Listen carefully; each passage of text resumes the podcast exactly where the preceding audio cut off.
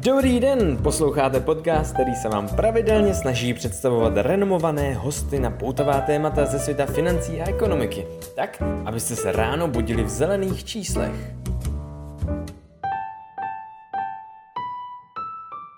Posloucháte podcast Klubu investorů.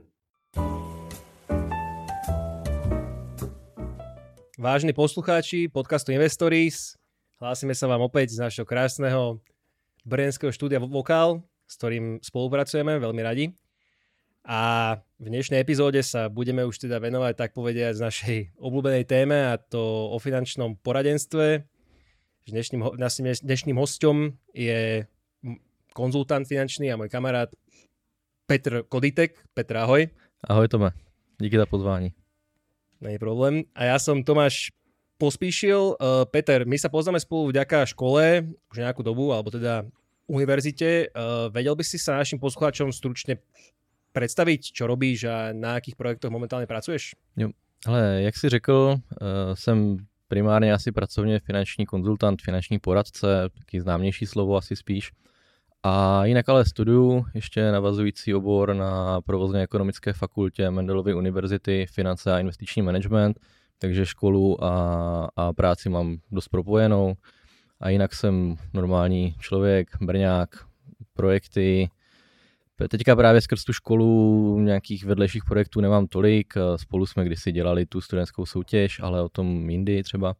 Ale eh, do té, do té práce, projekty, snažím se nějak natáčet videa trochu na sociální sítě, budovat si takhle brand, děláme workshopy finanční gramotnosti a to jsou asi takový dva největší, dvě největší věci, na kterých pracuju.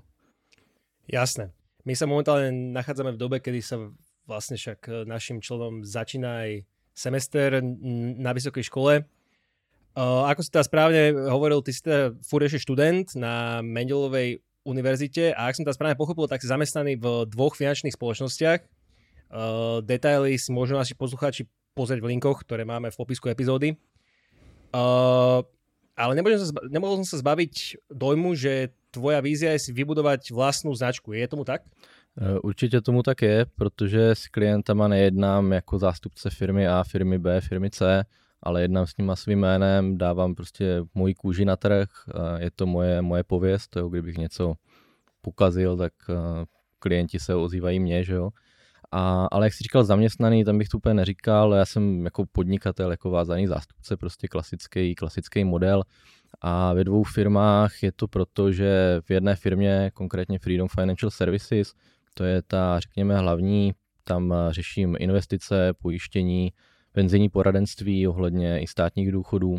A to je ta hlavní, eh, kde vlastně s klienty finančně plánujeme a Golem Finance to je specialista na úvěry, kde, přes které teda dělám úvěry, primárně hypotéky, ale občas i nějaký spotřebitelský úvěry klasický.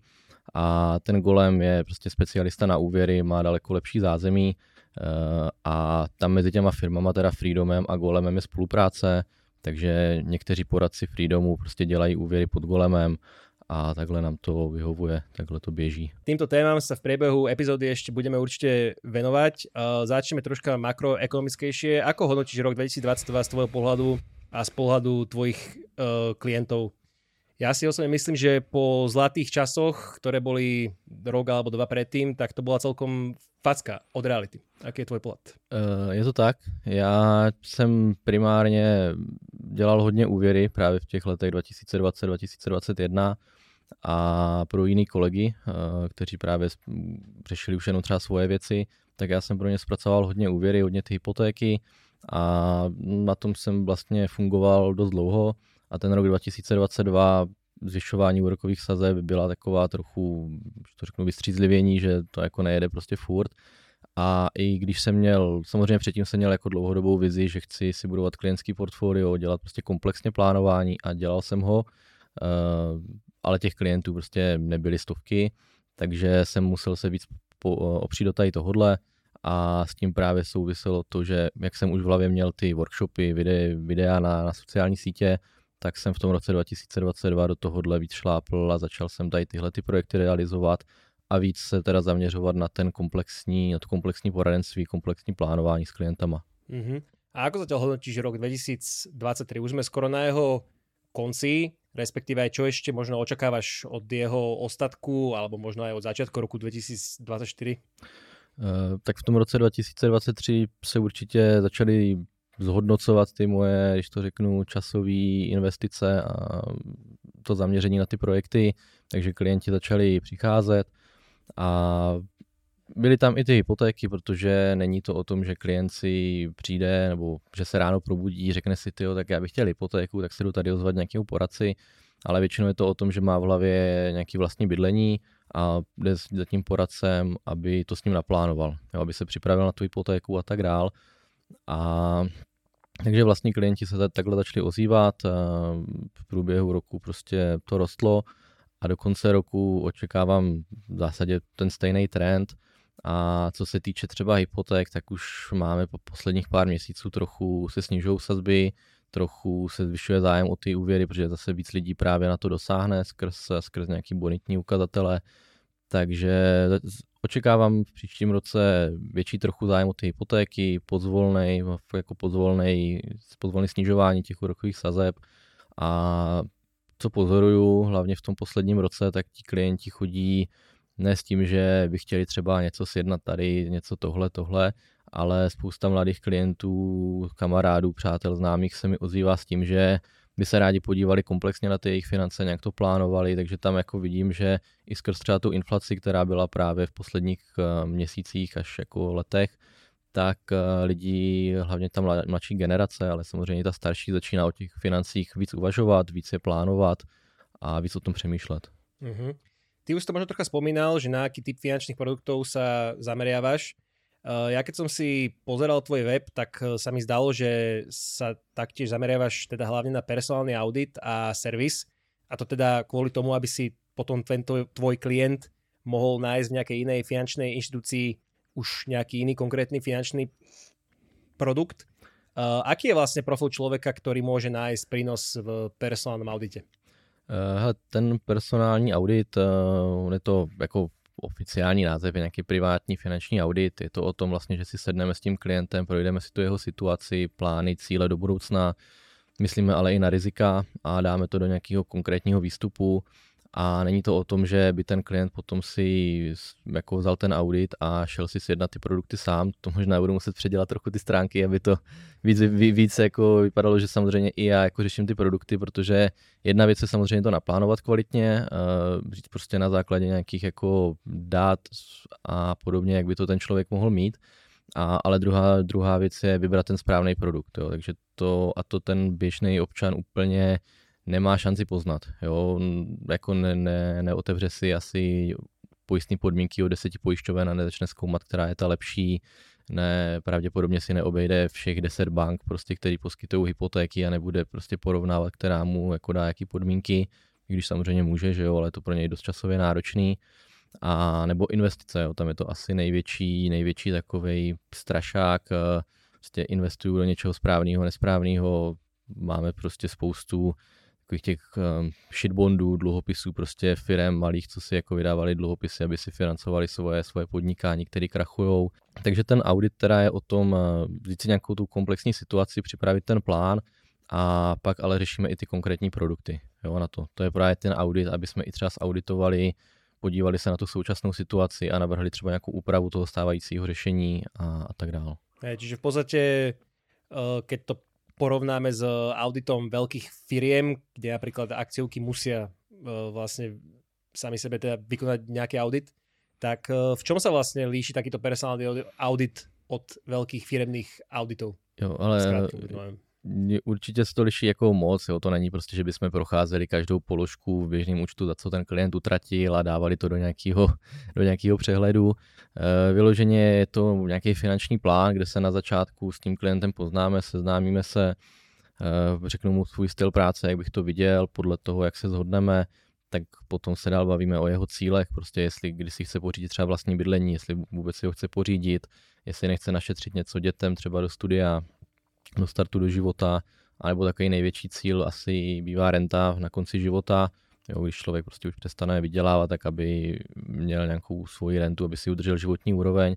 A tady o těchto cílech se bavíme a, a díváme se samozřejmě ale i na rizika, že jo? protože neštěstí nechodí po horách, ale po lidech. Může se prostě stát nějaká jako vážná nemoc, vážný úraz, ztráta majetku a podobně, tak ale i ten audit právě řeší to, aby ten klient byl na tady tyhle ty věci správně připravený. Jasné. Dobre, poďme sa z auditu presunúť na dôchodky, ktorými sa teda zaoberáš tiež. Uh, poďme sa na to pozrieť na tie dôchodky z pohľadu nás, mladých, mladých uh, chalanov v podstate. Uh, dajme tomu, že mám niečo, 20 rokov niečo, hej, a akurát pomaly vstupujem teda na trh práce alebo začínam niečo svoje vlastné. Ja teda musím či už priamo alebo nepriamo niečo do svojho dôchodkového sporenia uh, odvádzať tak či tak. Môže však naša generácia počítať reálne s dôchodkami, lebo veľa ľudí napríklad v politike hovorí, že nemôžeme s tým už moc počítať, sú to skôr také populistické reči, či je niečo na tom založené aj na pravde? Ale určitě je to částečně pravda, ale v Evropě jsme docela, když řeknu, jako státy blahobytu, kde prostě ty státy jsou trochu víc nabobtnalí než, než v Americe a přece jenom ty sociální systémy jsou tady nastaveny trochu jinak. A myslím si, že úplný odříznutí jako starobních důchodů a podobného jako zajištění eh, od státu úplně nehrozí. Jo. Určitě, co hrozí, tak skrz demografický vývoj, tak hrozí nějaký reální snížení a tam je to o tom prostě, že populace průměrně stárne, lidi se dožívají víc, lidi se dožívají vyššího věku, další dobu pobývají v důchodu a těch mladých se nerodí zase tolik, takže ten poměr mezi pracujícíma a důchodcema se snižuje. Když v současné době je to třeba kolem 2,5 2,5 pracujícího na jednoho důchodce, za nějakých 30 let by to mohlo být kolem 1,5 pracujícího na, na důchodce. A z toho prostě vyplývá to, že buď se samozřejmě těm pracujícím budou muset rapidně zvýšit odvody na to, aby zafinancovali ty důchodce, protože máme průběžně financovaný systém, jo, to, co se vybere na důchodovém pojištění, tak jde rovnou hnedka na vyplácení důchodů aktuálních, anebo bude muset být nějaká reforma ve smyslu toho, že prostě se odsune věk trochu odchodu do důchodu, eh, sníží se reálný, reálný, reálně vyplácený důchody a, a nějaká reforma je prostě určitě, určitě nutná. A co já tak pozoruju, tak ti mladí lidi úplně nepočítají s tím státním důchodem. Jo, když se bavíme o tom, jestli právě, jak se připravit na naspoří sami a chcou se hlavně spolehnout sami na sebe. Uh-huh. A aký je tvoj pohľad na, dajme tomu, tie ďalšie dôchodkové piliery v tom systéme, lebo veľmi zjednodušene, tak dajme tomu, že zamestnávateľ mi môže do nich tiež niečo prispievať, môžem si do nich aj ja sám niečo prispievať, uh, ale moja keby otázka je, že či by nebolo lepšie, aby som si ja už uh, prispieva, prispieval v úvodzovkách uh, sám priamo napríklad do akcie už rovno, alebo do jiného finančného instrumentu. Jo. Uh, hele, tak to, o čem jsme se bavili, ten státní důchod, starobní důchod, je ten první pilíř. Takzvaně druhý pilíř máte vy na Slovensku, u nás v Česku byl chvíli, pak se zrušil prostě politika a aktuálně teda další z těch pilířů je jenom třetí důchodový pilíř, kam spadá doplňkový penzijní spoření anebo investiční životní pojištění a na který ti samozřejmě může teda přispívat zaměstnavatel a můžeš si tam posílat i ty. A v tom doplňkovém penzijním spoření a v tom investičním pojištění se investuje do nějakých fondů a nebo už jako napřímo třeba do akcí, do dluhopisů a tak dál. Takže ono to není jako, že by to bylo něco úplně jiného. Do, do, do těch akcí ty tam investuješ taky, je to spíš, když si zvolíš nějakou tu dynamickou variantu, tak tam je nějaká velká část třeba těch akcí. Některé fondy mají prostě 98-95% akcí, takže tam eh, z toho dlouhodobého hlediska dává i tohleto smysl, ale nestavil bych jako úplně jenom na tom důchodovém pilíři třetím eh, od státu, protože DPS ani investiční životní pojištění nejsou úplně nákladově jako nejnižší Eh, bral bych to spíš jako nějakou diverzifikaci a doplněk prostě toho portfolia, mít něco tady v tom státem regulovaným, eh, regulovaným produktu a mít třeba i něco ve vlastních fondech, po, ve vlastní, jako, po vlastní ose si zajistit. Jasné. Ty sám preferuješ eh, skôr fondy, alebo si skôr taký stock picker, že si vyberáš? Uh, hele, já jsem si i občas nějaký, nějaký akcie koupil, ale spíš to bylo takový, že jo, znám tu firmu, líbí se mi, co dělá, ale na nějaký to větší zajištění preferuji spíš to fondové řešení. nemám úplně čas si každý den prostě analyzovat firma, jestli je správně ohodnocená, nesprávně ohodnocená, jaký vyplácí dividendy a podobně. Buď to radši to nechám, přenechám těm portfolio manažerům, anebo co preferuju ještě víc, tak je nějaký ETF fondy, vlastně fondy, které kopírují určitý indexy, takový prostě nejspopularizovanější v dnešní době asi S&P 500, americký index, ale možná spíš MSCI World, který zahrnuje i Evropu, rozvinutý státy a podobně a nějak si tady to portfolio namíchat z těch, z těch ETF nějak rozumně. Jasné, jasné, akože to je, to je fakt, že tých fondov si môže dneska človek vybrať fakt, že neurekom. Sú to si kľudne aj vybrať fondy zamerané len na rozvojové štáty a skúsiť to. Dá sa, dá sa všeličo. Osem ešte troška u tých fondov, fondoch. Uh, predpokladajme, že teda mladý človek by si z podobných dôvodov, jak si ty hovoril, by si vybral alebo by preferoval tie fondy. Odporučil by si mu skôr akumulačné alebo distribučné fondy, hej? Teda reinvestovanie zisku alebo vyplácanie dividend? Ale tomu mladému klientovi, který si teprve buduje ten majetek, tak určitě ty akumulační, protože on by stejně ty dividendy, které by mu přišly z toho fondu, měl v ideálním případě reinvestovat, ale když mu takhle dojdou na účet, tak on z nich musí mm, jako zaplatit nějakou daň, jo, ať už sráčkovou třeba, nebo, nebo prostě to potom zahrnout v daňovém přiznání a tím se zbytečně prostě obírá o nějaký výnos a takže já určitě preferuji ty akumulační, akumulační fondy. Jo, a i v případě vyplácení renty, tam ty dividendový jsou možná trochu jako řeknu, méně volatilní, že ti vždycky z toho přijde nějaká dividenda, ale i zase z toho daňového hlediska, ty když prostě v dnešní době, když držíš ty ceny papíry, kam právě tyhle ty fondy spadají, tak po třech letech neplatíš daň z prodeje, takže za mě ideální způsob, ale tohle asi nebereme jako teďka investiční doporučení tady v tom podcastu. Eh, já bych teda šel spíš tou cestou akumulačních eh, fondů, akumulačních ETF a potom v, tom, v té rentě o těch 60, 65, někdo třeba v 50, jak, jak se prostě uzná za vhodný, tak odprodával každý měsíc prostě část portfolia, část si z toho vybíral a takhle se jako vlastně vyhnul té daňové zátěži. Jasné. Teraz som tu dosť spomínal mladých ľudí, teda nás. Uh, poďme sa ešte pozrieť z takého toho pohľadu aj dôchodcov. Uh, ja som raz, mňa sa raz v banke snažili presvedčiť k otvoreniu ich, na, ich investičného konta skrz príbeh o švajčarských a slovenských dôchodcoch kde vlastne mi vysvetľovali, že vďaka tomu, že teda švajčarskí dôchodcovia si odkladajú na dôchodok a investujú, tak oni, oni chodia po dovolenkách, začal čo naši slovenskí alebo českí dôchodcovia počítajú eurá a tak ďalej. Uh, teda nie všetci, ale dajme tomu nejaká väčšina. A je to naozaj tak, že to sa deje, či, či aj nie? Uh, určitě to tak je. Uh, v těch západních zemích typu Německo, Británie, Nizozemsko, Švýcarsko, tak uh, samozřejmě ti důchodcové jsou tam obecně bohatější než, než v Česku, na Slovensku a v těch východních zemích. A je to hlavně skrz to, že my jsme tady měli ten socialismus, nějakou plánovanou ekonomiku, úplně jsme neznali inflaci, úplně jsme neměli kapitálové trhy a tam to bylo už daleko delší dobu. Jo, takže tam ti lidi investují prostě desítky let, je to pro ně běžná věc, jako to, že tady si prostě někdo odkládá na stavebku, je to pro ně běžná věc, tak tam si lidi odkládají do fondů a je to pro ně běžná věc.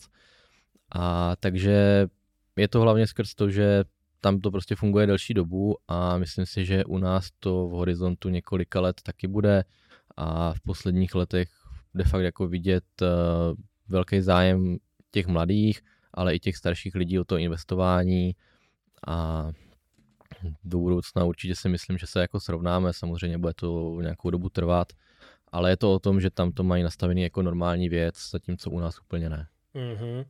Ešte posledná otázka s dôchodkou. Uh, ja som si na, svo- na tvojom webe všimol, že tam tvrdí, že vieš klientovi zaistiť aktuálny nárok na dôchodok Mňa by zaujímalo, že ako často sa v praxi deje, že vlastne Česká správa sociálneho zabezpečenia vedie chybnú evidenciu o tomto?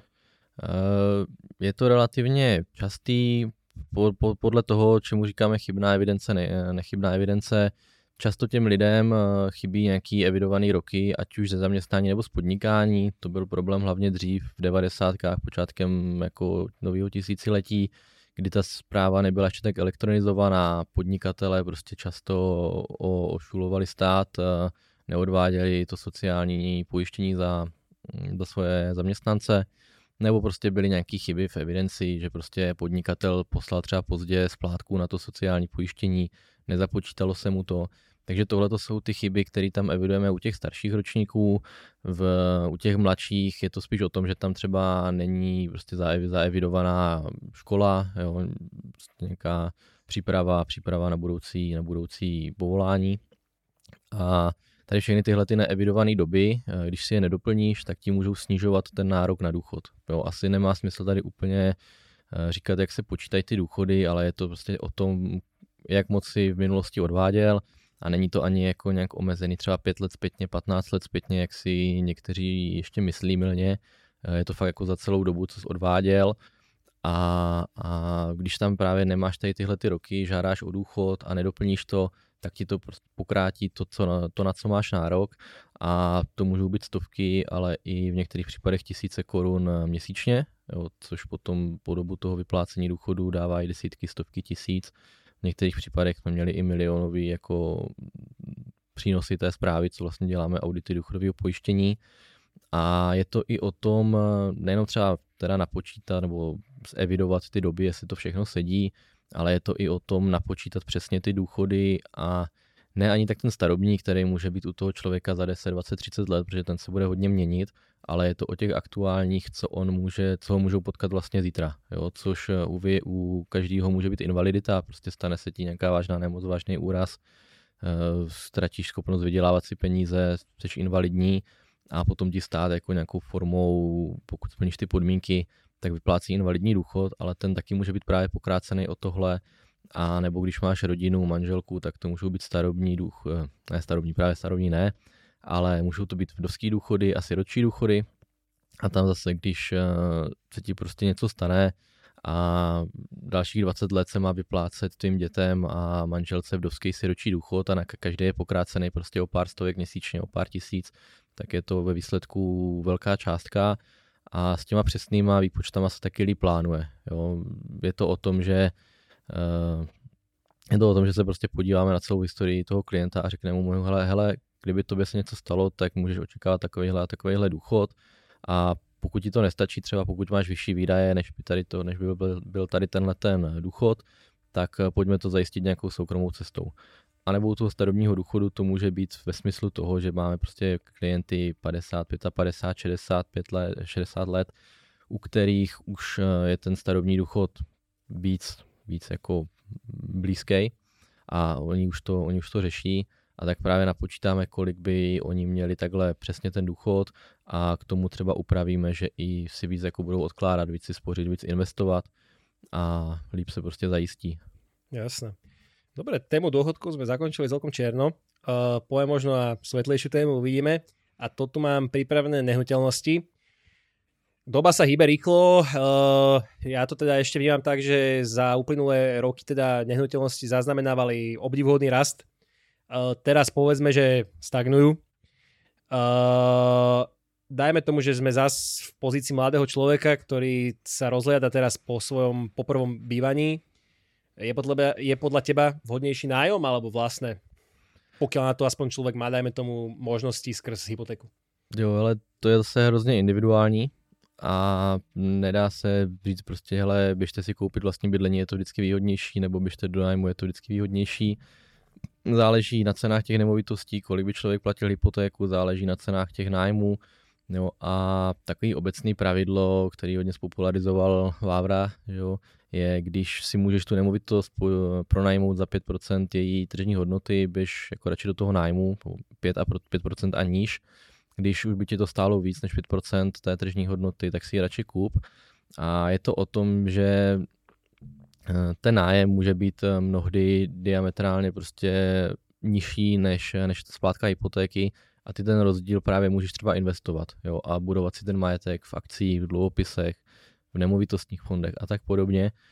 A, ale není, není dobrý se dívat úplně třeba na celou tu splátku, je potřeba dívat se na to, kolik z té splátky jsou ty úroky, což v dnešní době u vysokých úrokových sazeb je hodně velká částka, ale dá se říct, že v těch nějakých standardnějších uh, úrokových sazbách uh, ten rozdíl uh, může být tak, že třeba mám hypotéku, bych zaplatil 20 tisíc, nájem 15, tak v tu chvíli už třeba můžu uvažovat o té hypotéce, protože tam mi zůstane víceméně konstantní po celou dobu, záleží prostě, jak se budou měnit úrokové sazby při fixaci, když to ta, ten nájem, ten mi bude růst. A proto, proto dává smysl i třeba takhle jako do toho vlastního bydlení jít, ale jak říkám, u každého klienta to počítáme individuálně, díváme se prostě na jeho situaci, jaký má vlastní zdroje, jaký má i další cíle, protože určitě není vhodný, aby se prostě mladý člověk zadlužil na 50% třeba svých, svých příjmů, no, aby ta splátka úvěru činila 50% jeho úvěru. Eh, ještě no, aby ta splátka činila 50% jeho celkových příjmů, protože pak mu další náklady v tom bydlení, má nějaký život, má nějaký další cíle, na který by si chtěl odkládat. Takže je to hrozně individuální a může se to vyplatit i nemusí se to vyplatit. Jasné, jasné, rozumím. Je to, je to rozhodovanie, však pána Vávru sme tu mali aj v podcaste v Prahe. Uh, verím, že ho znova niekedy uvítame.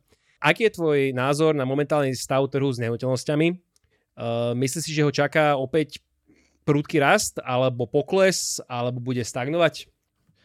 Uh, hele, nejsem úplně realitní odborník, takže jsem spíš takový, jakože to sleduju, je to součást mojí práce, ale nezaměřuju se na to úplně, takže neznám do detailu jaký analýzy. Ale co můžeme pozorovat, tak je určitě nějaká stagnace a mírný pokles cen v posledním roce zhruba.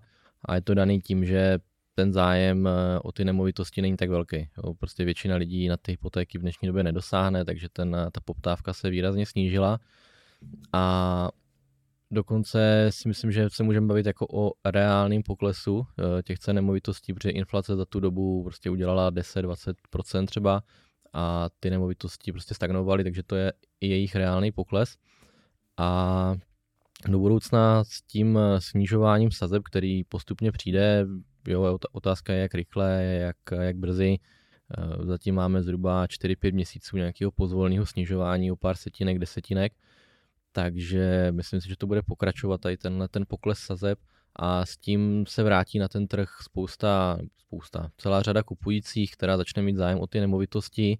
A vzhledem k tomu, že za tu dobu, za ty poslední rok, dva se nám nějak vůbec nevyřešila situace kolem stavebního zákonu, stavebního povolování a podobně, těch nových nemovitostí se na trh nehrne tolik, tak eh, si myslím, že tam zase můžeme očekávat nějaký postupný růst cen nemovitostí a ten pokles eh, můžeme očekávat asi jedině v případě, že by se tady nějak jako diametrálně změnila nabídka, kde by se prostě najednou začaly stavět tisíce, možná desetitisíce nových bytů jako ročně.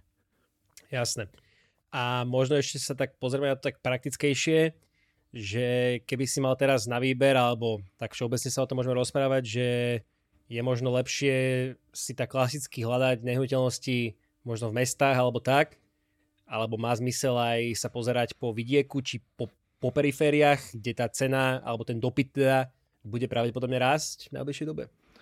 Eh, tohle to asi záleží hodně na preferencích toho klienta, jestli on chce bydlet ve městě nebo, nebo za, za městem. E, jako kdybych potřeboval, kdybych já jako mladý člověk měl prostě práci v centru, školu třeba a tak dále a chtěl si koupit jako tu nemovitost, nechtěl jim mít na nájem, vycházelo by mi to fajn, že prostě se mi vyplatí koupit, tak bych se asi samozřejmě díval po bytě v centru a ne, nezvyšoval si náklady nějakým dojížděním, jednak finanční a jednak časový, ale zase mladá rodinka prostě s malýma dětma asi úplně nechce, aby jim děcko vyběhlo prostě před barák, kde, kde jezdí auta, kde prostě není žádná zeleň a tak dál. Takže tihle lidi se asi budou dívat po něčem v okolí nebo v nějaké periferii měst. A takže asi tohle to záleží spíš na té situaci, na, té, na těch osobních preferencích toho uh-huh. klienta, než by uh-huh. to mělo být něco extra výhodnější než něco jiného. Uh-huh. A ešte čo sa týka tých, čo sa týka tých hypoték, uh, tak povedzme, že, že by bol klient, ktorému by naozaj, ktorý by preferoval vlastniť svoju vlastnú nehnuteľnosť, možno by ju nepotreboval vlastniť hneď, ale chcel proste ju vlastniť. Uh, má si teraz zmysel brať hypotéku? Aký je vlastne stav s úrokovými sazbami na nich? Jo, ale za posledních pár měsíců ty sazby šly dolů, teďka se můžeme bavit o nějaké nejnižší sazbě kolem 5 až 5,5%, což už je zase o něco níž, než bylo před, před eh, rokem. a pokud mu to bude vycházet finančně, eh, pokud na to bude mít jako na tu splátku pohodlně, tak proč ne? Protože za dva, za tři roky on tu hypotéku může zrefixovat nebo zrefinancovat za nižší sazbu, bude tam mít nižší splátku, ta nemovitost bude mít pravděpodobně vyšší hodnotu a on už bude platit třeba za tu hypotéku méně, než by platil za nájem, takže takovému člověku se to určitě může vyplatit ale je to i o tom, jakou třeba najde nemovitost. Jo, když prostě bude nějaká nemovitost, která už uh, třeba prodává delší dobu, prostě kupující už by to rád prodal, snižuje cenu, může to být fakt jako dobrá, dobrá koupě, tak uh, je to určitě lepší, protože teďka koupí za nižší, za ni, nebo teď koupí eh, za jako lepší cenu, být s vyšší sazbou, která se po dvou, třech letech refinancuje a bude nižší a ten dopad té původní kupní ceny prostě zůstane na celou dobu Nicméně, kdyby, kdyby čekal na to, až budou nízké sazby, tak ta nemovitost prostě vyroste dráž a on i s tou nižší sazbou bude mít stejnou splátku, ne třeba vyšší. Uh-huh. A čo keby som už teraz mal hypotéku a mal by som možnosť ju refinancovať, mal by som to využiť? Tak záleží, jakou máš sazbu asi, jo. Eh, kdyby, když ti končí fixace v dnešní době, tak určitě vyjednávej s bankou o nějaké nabídce sazby na další rok Eh, nech si, nenech se zlákat jako první nabídku, protože ty bývají často jako trochu vyšší, eh, ty banky to jako nadsazují. Možná si i podívej u jiných bank, právě nech si zpracovat jako nabídky od jiných bank, abys měl nějakou konkurenční nabídku a vyjednávej s tou svojí bankou a když uvidíš, že ti, že ti uh, nevíde vstříc, že prostě jinde bys to, bys to měl levnější, tak můžeš tu hypotéku vzít a zrefinancovat ji No ale pokud ti běží fixace ještě další rok, dva, tak tam bych asi vyčkával, jako ne, ne, nehrotil bych to teďka a sledoval bych ten vývoj určitě. Jasné. Dobre, poďme sa presunúť ešte na jednu takú vecnú, vecnú oblasť a to je vlastne sporenie versus poistenie, alebo teda sporenie a poistenie. Uh, možno tak začnem tak uh, zo všeobecná a to, že čo a v akom pomere. Uh, Hele, určitě asi obojí, uh, protože to pojištění není asi něco, co by ti mělo jenom tahat peníze z kapsy, ale je to o tom, že ty přesouváš to riziko, který, který máš, ať už v tom životě, ztráta příjmů skrz nějakou nemoc, úraz, anebo ztráta majetku, tak ty za úplatu přesouváš na pojišťovnu, a která to roz, rozkládá tady to riziko na větší počet lidí a pojištění tady s náma je už eh, stovky, možná tisíce let takže to není žádný výmysl dnešní doby, aby z tebe tahali peníze, ale je to vhodná věc a samozřejmě ale záleží na tom poměru. Jo, každý ti řekne trochu něco jiného, mně se líbí docela poměr, eh, když si, když si beru, eh, když si, když si vezmeš svoje příjmy, tak jak, v jakém poměre by se je měl rozkládat, tam je to zhruba 40% by mohlo jít na takovou tu běžnou spotřebu, ať už eh, jídlo, auto, nevím, oblečení a tak dál, nějaká zábava, 30% by mohlo jít na tvoje bydlení, to znamená nájem, energie, nějaké služby a podobně. Dalších 15% je právě na nějaký krátkodobý a střednědobý spoření. Eh, jo, může to být právě třeba na to vlastní bydlení nebo, nebo na ty děti, podobně cesta kolem světa. A, a, a 10% by mohlo jít na tvoje, na tvoje dlouhodobé zajištění, eh, aby si udržel potom do budoucna tu tvůj životní úroveň a 5%, aby nám to dalo stovku, tak je zhruba na to zajištění rizik. Jo. E, ať už se jedná o rizika příjmů, které vlastně se zajišťují tím životním pojištěním, nebo rizika ztráty majetku, co může být právě havarijní pojištění u auta, nebo pojištění majetku domácnosti, a i ty odpovědnostní rizika. Protože málo kdo si uvědomuje, že i vlastně za svůj běžný občanský život e, má odpovědnost, a takový typický příklady prostě převrhneš regál v obchodě s vínama nebo srazíš někoho na sjezdovce při, při lyžování nebo na kole, tak to je tvoje občanská odpovědnost a na to se právě dá, jí, dá zajistit pojištěním občanské odpovědnosti. A tady tyhle ty rizika by teda mohly být uh, krytý zhruba z 5% tvých příjmů. Mm-hmm. A aké jsou podle teba také štandardně najprínosnejšie poistenia pre tak akože štandardného klienta? Eh, napríklad, čo si myslíš o životnom poistení, prípadně o poistení krátkodobého výpadku príjmu? No. Ale nejpřínosnější jsou ty, který ti kryjou ty největší rizika. Jo, což uh, i v tom životním pojištění je a je to právě třeba ta invalidita. Jo. Když uh, máš příjem 50 tisíc, výdaje třeba 40 a zbytek si odkládáš a stalo by se ti něco a najednou bys měl invalidní důchod třeba 20 tisíc, tak ty, aby si udržel tu životní úroveň, tak ti každý měsíc chybí 20 tisíc. Eh, a to je fajn si třeba zajistit právě skrz to životní pojištění a tohle to je to, co ti může přinést i několik eh, milionů vlastně ztrátu v tom, v tom, ještě jednou. Asi začnu úplně od začátku. Ale nejpřínosnější jsou určitě ty pojištění, které ti kryjou ty největší rizika, eh, které ti vlastně můžou snížit eh, tvůj majetek o stovky tisíc až o, o několik milionů. A když to vezmu teda po pořadí, tak první může být právě to životní pojištění, kde tady tyhle ty nejvážnější rizika s tím největším dopadem je nějaká smrt, v případě, že máš rodinu, je na tobě někdo finančně závislý a nebo invalidita, eh, kdy vlastně ty ztratíš schopnost vydělávat si svoje příjmy, stát ti třeba něco nahradí právě tím invalidním důchodem, ale určitě je tam snížení proti tvým příjmům, takže to pak znamená výpadek i několik milionů během toho produktivního, produktivního života a nebo právě nějaký trvalý následky úrazů, závažný onemocnění. Eh, krátkodobý výpadek příjmů na týden, dva, měsíc eh, nebo nějaký denní očkodný úrazu za to, že dostaneš 10 tisíc za to, že si zlomíš ruku, to je za mě zbytečný a to jako s klienty z pravidla do pojištění nedáváme, maximálně když si o to sami řeknou, a, ale vždycky jim říkám, jako, že tohle to prostě není to vážné riziko, eh, který by je ohrozilo fakt jako v nějaké finanční stabilitě a, a, a tak. Eh, to je asi k tomu životnímu pojištění k tomu majetkovému pojištění, tak tam samozřejmě mít pojištěnou nemovitost, když nějakou vlastníš, prostě, která má hodnotu několik milionů. Eh, ne zřídka nám ve zprávách ukazují, jak někomu vyhořel dům, eh, jo, prostě se tam něco stalo, nějaká povodeň, záplava, tak tohle to jsou miliony. Zemětřesení. Zemětřesení třeba tornádo, že jo, bylo prostě na té Jižní Moravě.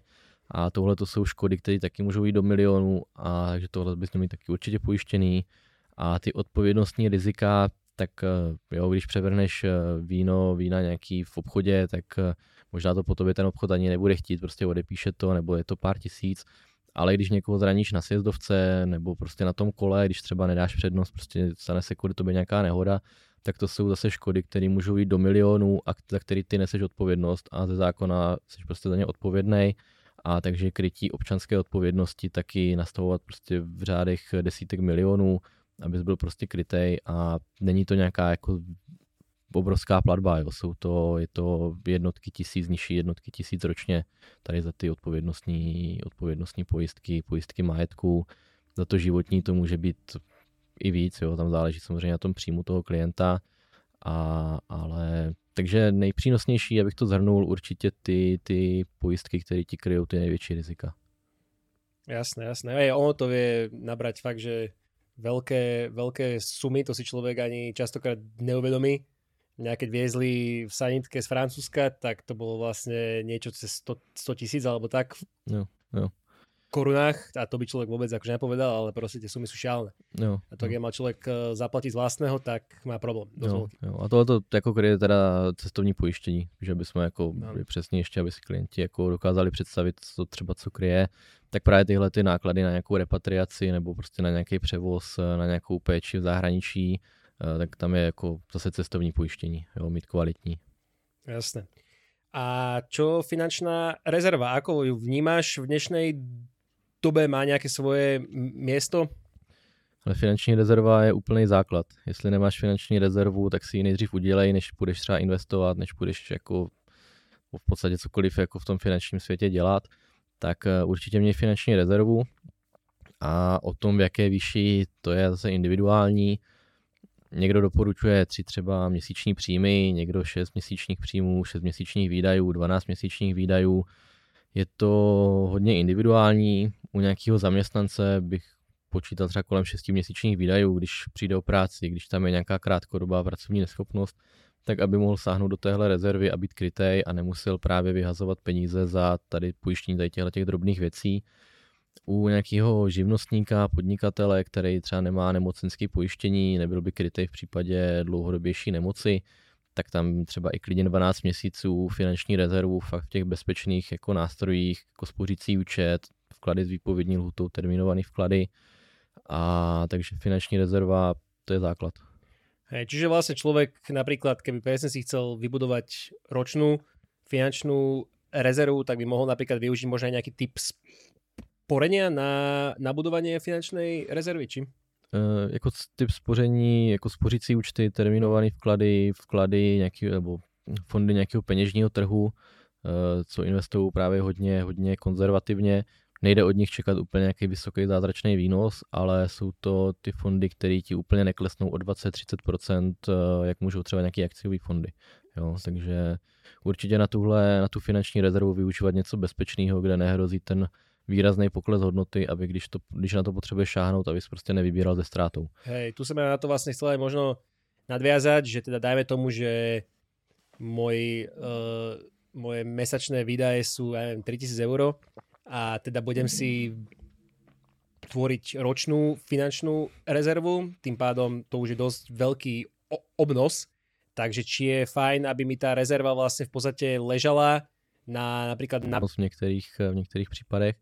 Spořící účet, z toho to můžeš v dnešní době vybrat taky během dne a je tam pravidla vyšší úrok, eh, nebo třeba ty vklady s výpovědní lhutou, třeba mít eh, měsíc na běžném účtu, na taky to běžné fungování, další dva měsíce třeba na spořícím účtu, který má nějaké úročení a další třeba tři měsíční výdaje na nějakém vkladu s měsíční, s tříměsíční výpovědní lhutou, která bude mít zase o něco vyšší zhodnocení, abys tam jako nepřicházel třeba o ten výnos, a, ale abys nečekal na to prostě, než ti to jako vy, vyplatí dlouho, ale zase rozdíl v tom úročení spořících účtů, terminovaných vkladů a tak dál není, není nějaký výrazný, jsou to desetiny procenta, takže v tom celkovém vyjádření, když tam máš tu roční rezervu, může to být pár tisíc, když se budeme bavit o korunách, možná pár desítek stovek euro, eh, ale možná, možná tady tyhle ty peníze obětuju a nebudu prostě přemýšlet, že hele, tady mám tady, tady mám tady tohle, tady mám tady tohle, ale budu mít tu rezervu prostě na jednou, dvou spořicích účtech třeba rozdělenou, abych na ní tak neviděl, aby mě to nelákalo ji vybrat a spokojím se s úrokem 5% a nebudu potřebovat 5,2 na, na vkladu s výpovědní lhutou. Jasné. Dobre, pomaly sa budeme aj ku koncu epizódy. Môžeme sa ešte tak vrátiť do takej tej osobnej roviny. Eh, čo by si odporúčil študentom financií napríklad, eh, ktorí by sa chceli vydať podobnou cestou ako ty, ale dajme tomu, že by nechceli byť zároveň naverbovaní do takých tých klasických veľkých poradenských spoločností a tak. Jo. Uh, obecně, i když, uh, takhle, eh, ti mladí, mladí z pravidla nemají úplně přehled o tom, jak které společnosti fungují, nechají se často zlákat do těch uh, velkých multilevelů, kde pak jako naráží na to, jak to funguje ve skutečnosti, jo, že jim vlastně na začátku namazali trochu med kolem pusy. Takže pokud někoho zajímá kariéra ve financích, určitě by se měl vzdělávat v tom, určitě by si měl zjišťovat ty aktuál, aktuální jakoby aktuální stav trhu, jo, kde jaký společnosti působí, obejít si třeba i několik těch společností, jo, aby viděl, kde co, jak mu řeknou, jak jsou tam prostě příjemní.